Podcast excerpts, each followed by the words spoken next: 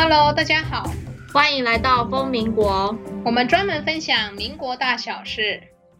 十里洋场，纸醉金迷。上海被称为魔都，不是没有道理的。那么，在这个黑白两道加上外国势力纵横交错的地方，最危险的职业是什么呢？不是警察，不是政府官员，而是用钱都收买不了的，秉持良心做事的记者和报社老板。就拿上海相当有名的报纸《申报》来说，它是上海三大报之一。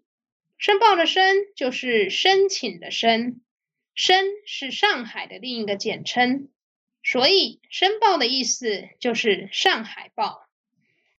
这可是从清朝同治年间就开始发行的报纸。在民国二十三年的时候，《申报》的总经理史量才带着太太、儿子、侄女，还有儿子的朋友，由司机开车前往杭州西湖度假。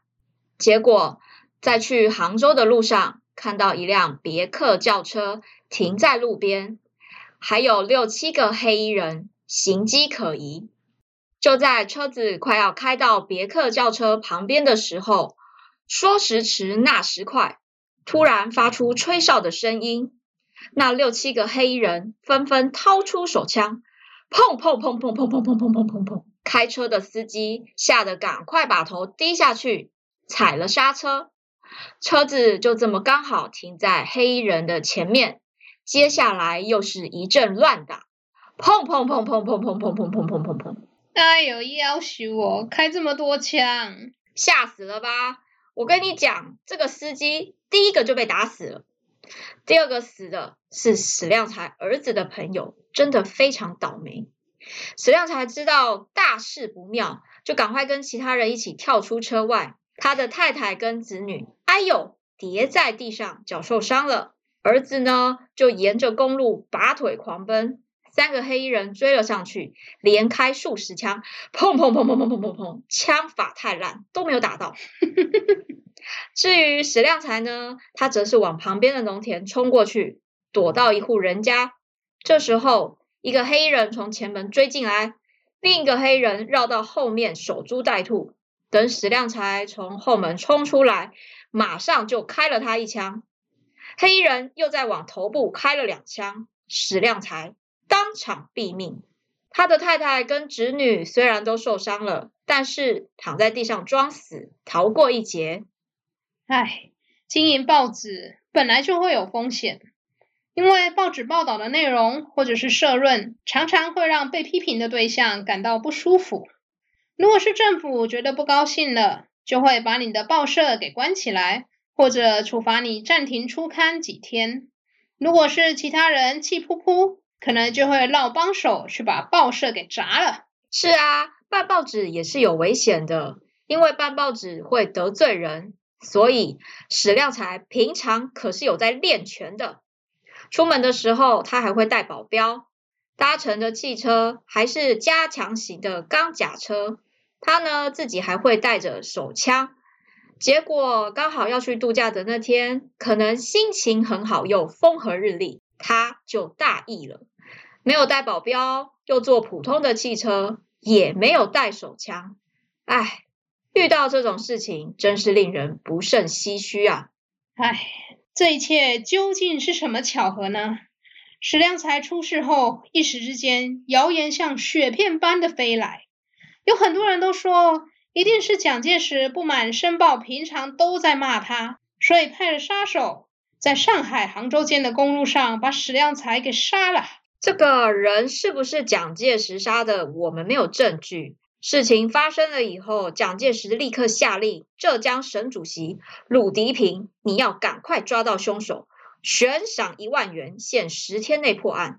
还派了杭州市长周向贤去灵堂代表上香，并且派人保护史量才的家人。但是，我们也查到两则有趣的电文。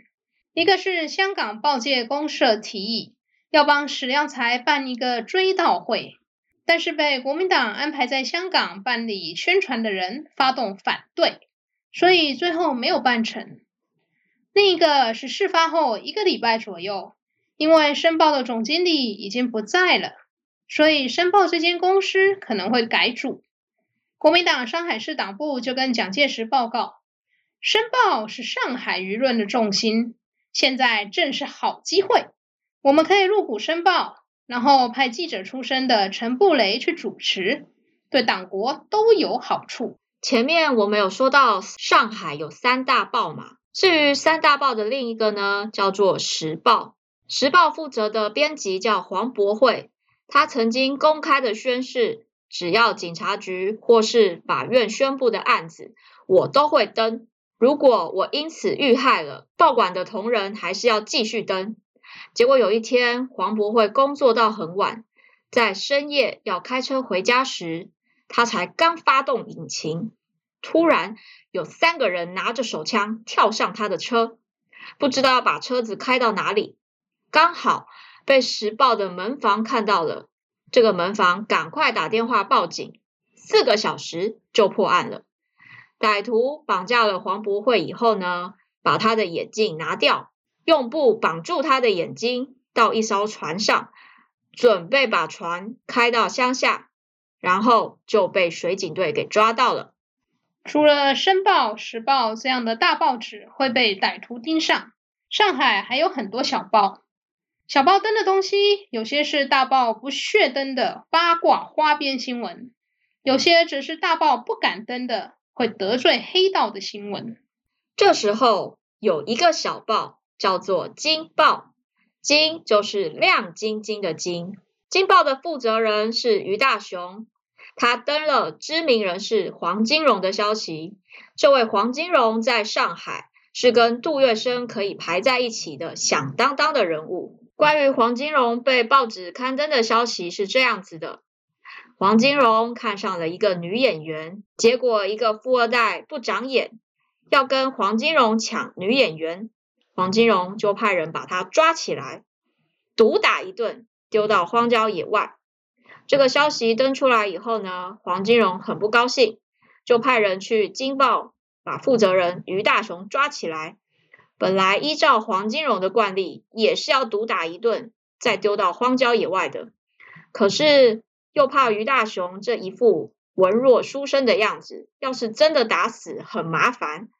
于是黄金荣就改请于大雄吃糖油山芋这道甜点。